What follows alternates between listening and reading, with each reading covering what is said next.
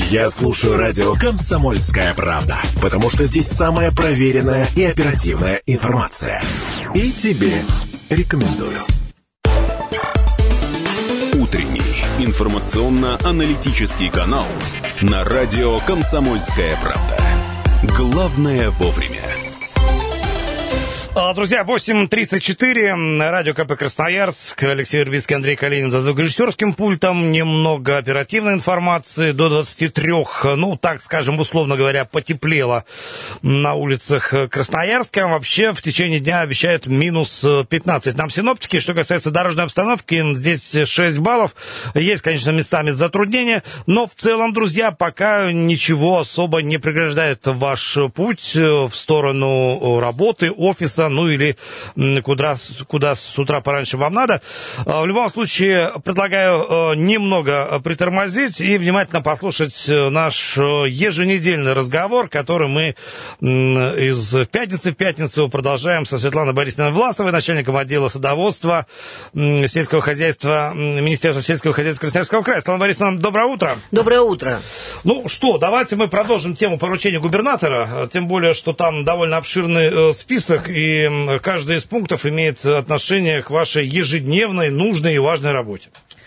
Хотела начать, э, ну, да, доброе утро, рада всех присутствовать, приветствовать радиослушателей наших. Э, на следующей неделе планируем мы командировку на юг Красноярского края, Минусинск, Минусинский район и Шушинский район. Э, традиционно на юг края обращено очень большое внимание, и том числе и в части деятельности по развитию садоводства. Очень нас там ждут, приглашают администрации, и в том числе это связано с выполнением э, поручений губернатора Красноярского края, которые поступили к нам 25 декабря 2023 года, а вообще сформированы они по итогам встречи Михаила Михайловича Котюкова с садоводческим активом. Эта встреча состоялась в сентябре 2023 года, и на ней весь край присутствовал, и всем дали возможность высказать, собственно, то, о чем они хотели бы именно задать вопрос или обозначить вопрос, или обозначить ту проблему, которая не решается. Часть из них являются точечными, а часть являются общими, системными, и в, любом, э, в любой части нашего Красноярского края, да и Российской Федерации о них говорят. И вот, в частности, сейчас э, будет создаваться совещательный орган, он будет общекраевым, но и на местах, вот в муниципальных образованиях, на территориях которых есть садоводы, они действуют, они существуют как юридические лица, они сформированы. Там обязательно в администрациях будет э, осуществляться уже несколько другое взаимодействие на другом уровне. И там начинается работа по созданию тоже таких органов совещательных в администрации, чтобы администрации знали, чем живут садоводы на их территориях, какие у них вопросы, какие у них задачи, чем они могут помочь. А, эта работа, она обоюдная.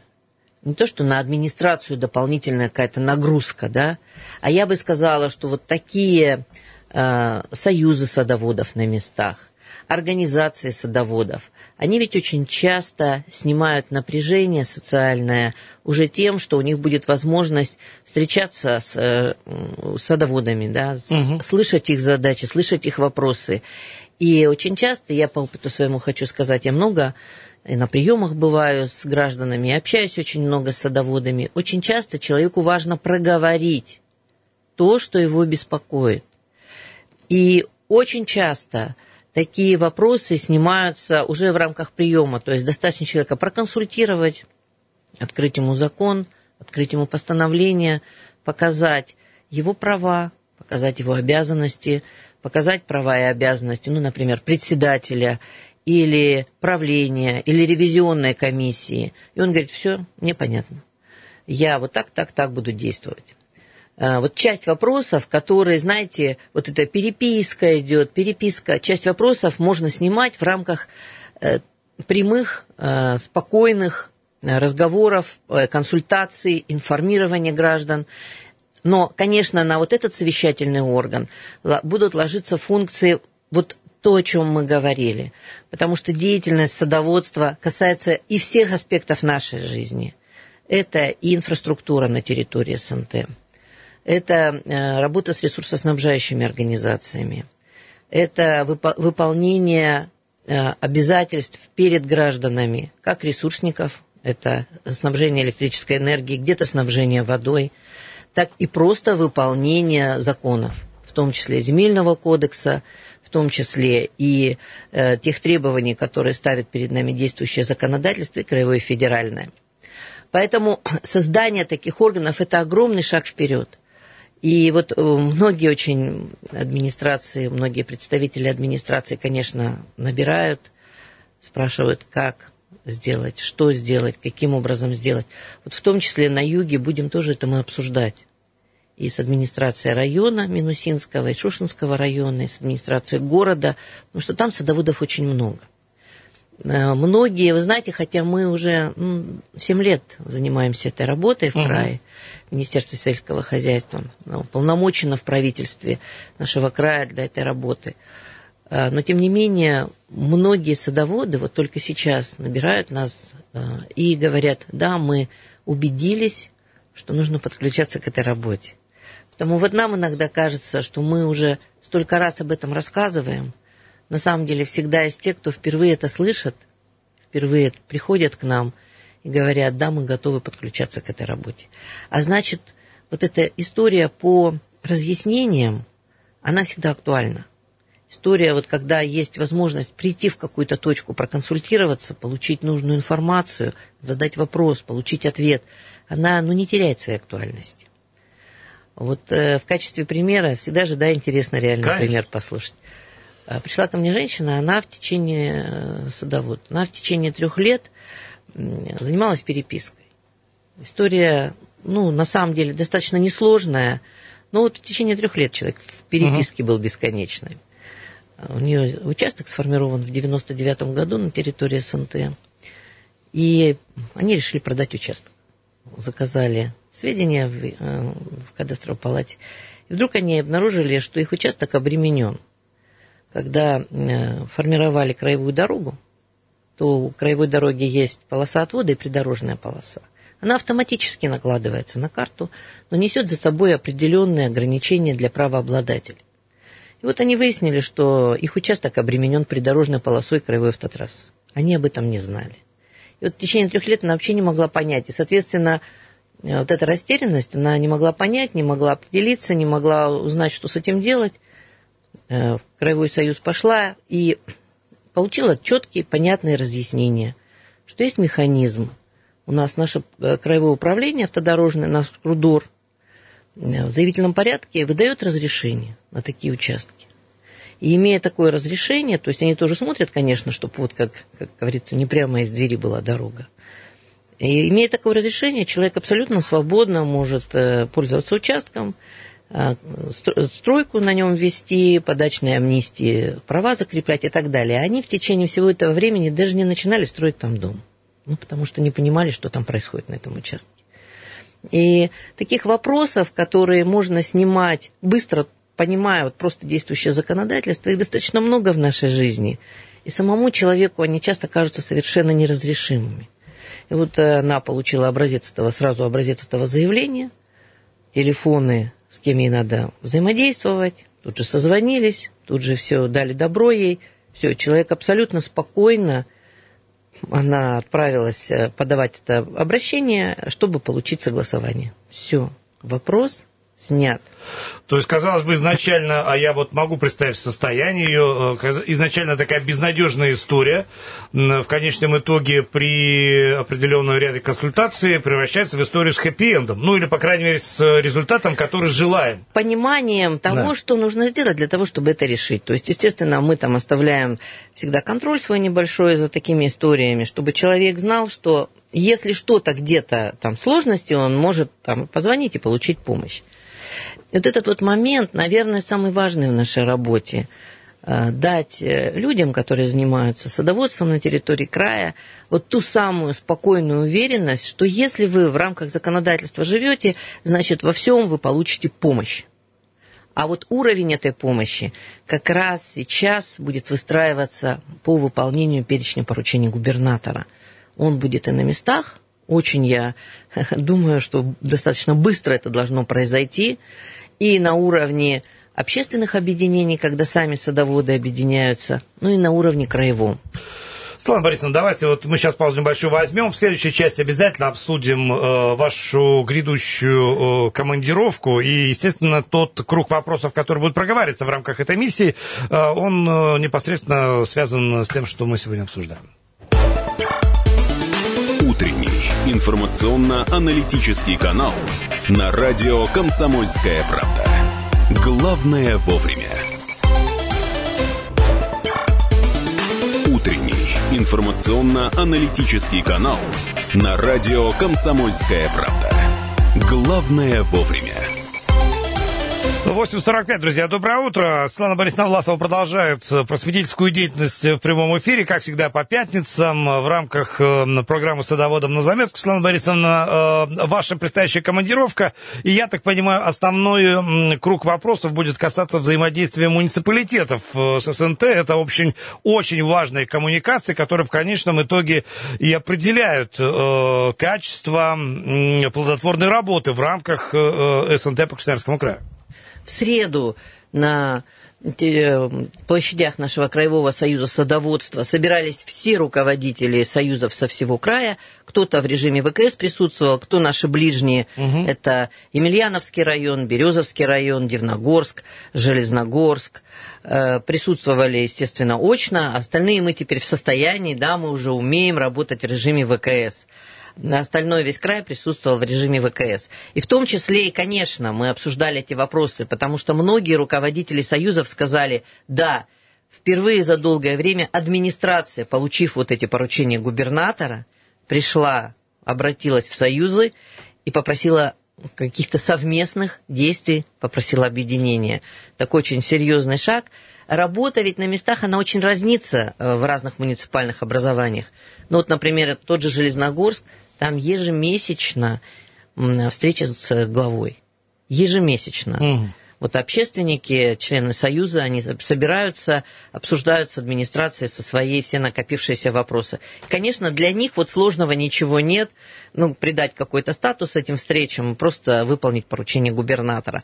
А есть те, кто спрашивает, и что же нам делать, как же нам, где нам, во-первых, их искать, как нам их понять, как нам их объединить. Ну, так как опыт у нас хороший накопившийся есть, конечно, мы будем этим тоже заниматься, но немножечко всем помогать.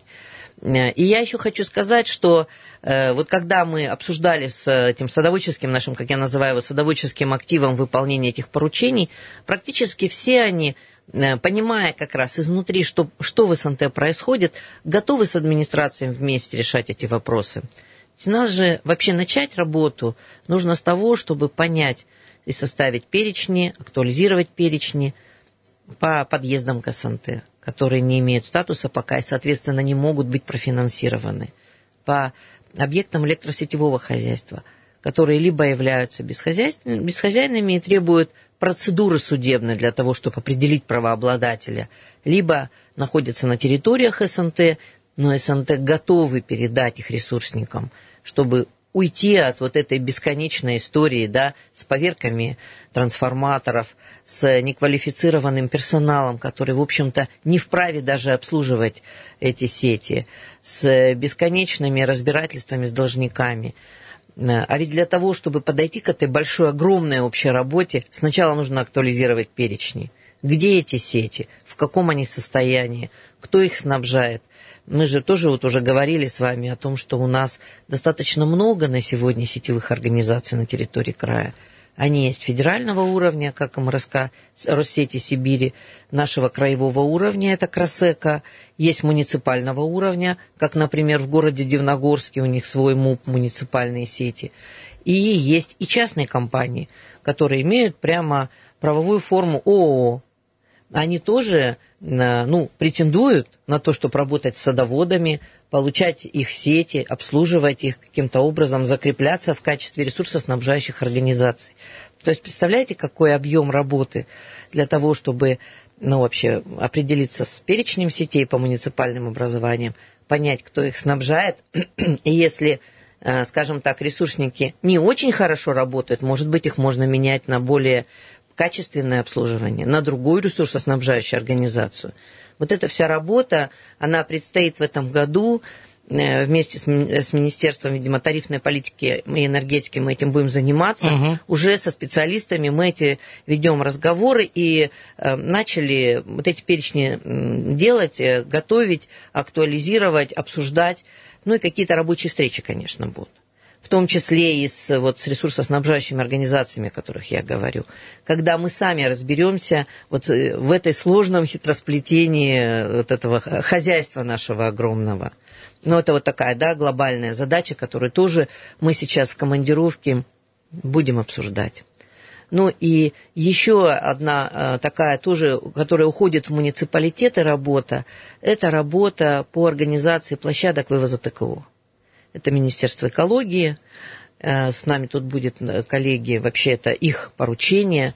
У них есть субсидии, которые пока очень как-то слабо двигаются, Субсидии э, выделяются администрацией муниципальных образований, они, так понимаю, без лимита какого-то верхнего. Самое главное, чтобы они были вовремя э, сформированы заявки от муниципальных образований. Для того, чтобы сделать правильные, соответствующие всем требованиям, э, вот эти вот самые сборы ТКО, вот эти площадки. И тоже это будем обсуждать, потому что, ну, не секрет, что тоже очень болезненная тема вывоз ТКО с территорий наших э, садоводческих некоммерческих товариществ, особенно в летний период, когда это необходимо. Э, многие люди постоянно там проживают. Тут и вопросы тарифа по вывозу ТКО, тут и вопросы организации площадок, тут и вопрос, если нет э, места для того, чтобы площадку организовать, как правильно этот вывоз сформировать, чтобы и людям было удобно, чтобы, оплачивая тариф, садоводческие товарищества понимали, за что они платят, сколько они платят, и были удовлетворены э, работой с э, региональными операторами по вывозу ТКО. Третья задача, которую будем обсуждать, это проезды к СНТ. Тоже через реестр начинаем эту работу, только уже с Министерством транспорта вместе.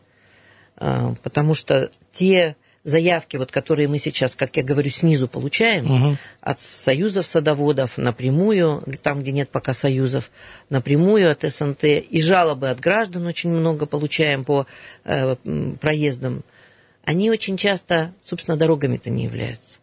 То есть это просто, скажем так, привычные людям... Направления какие-то. Направления, да. которые мы по привычке называем дорогами.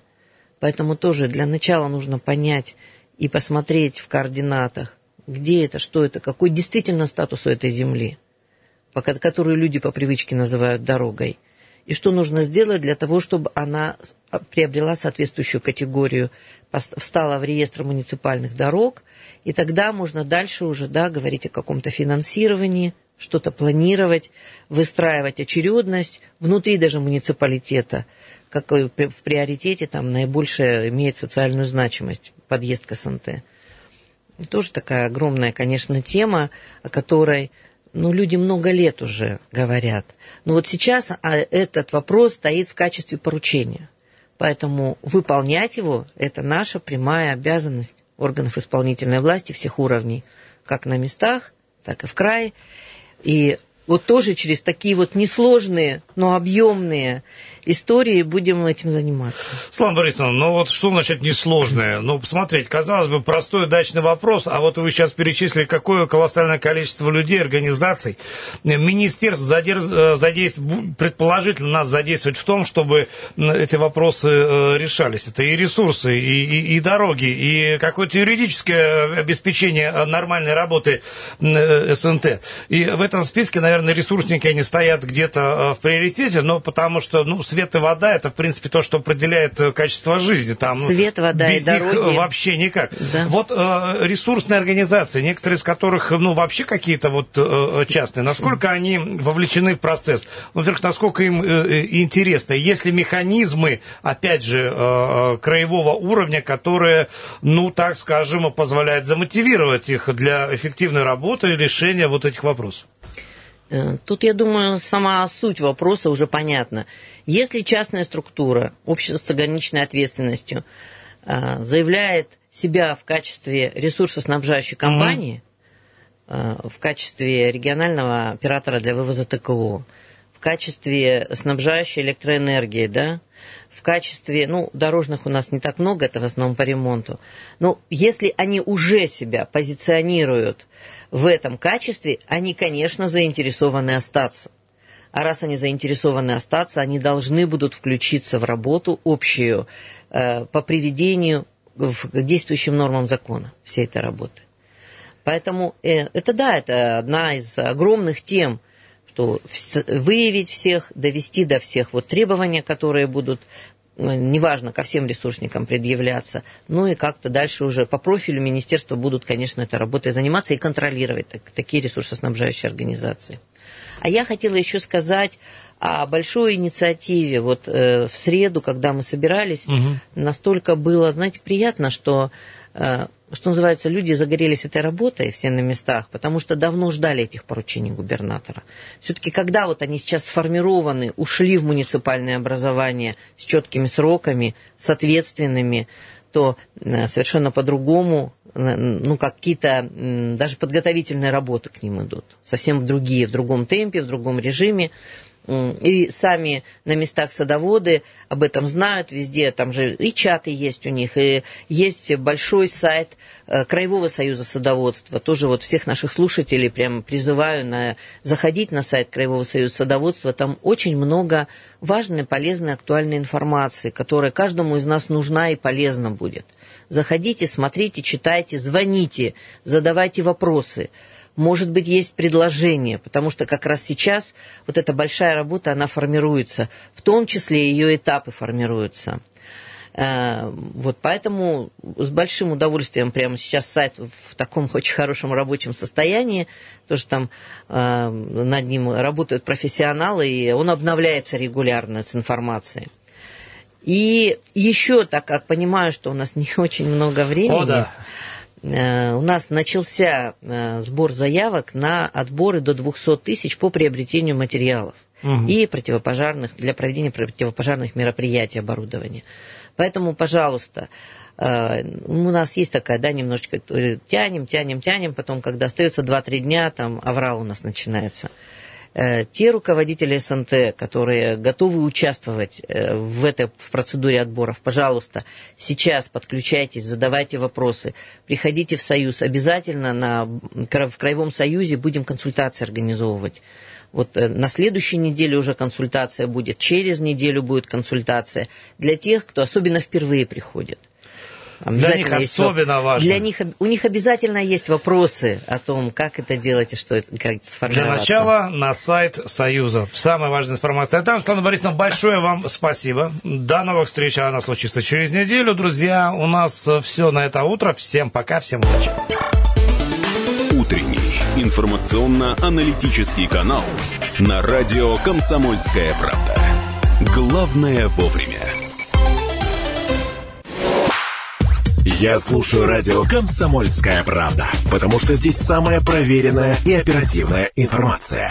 И тебе рекомендую.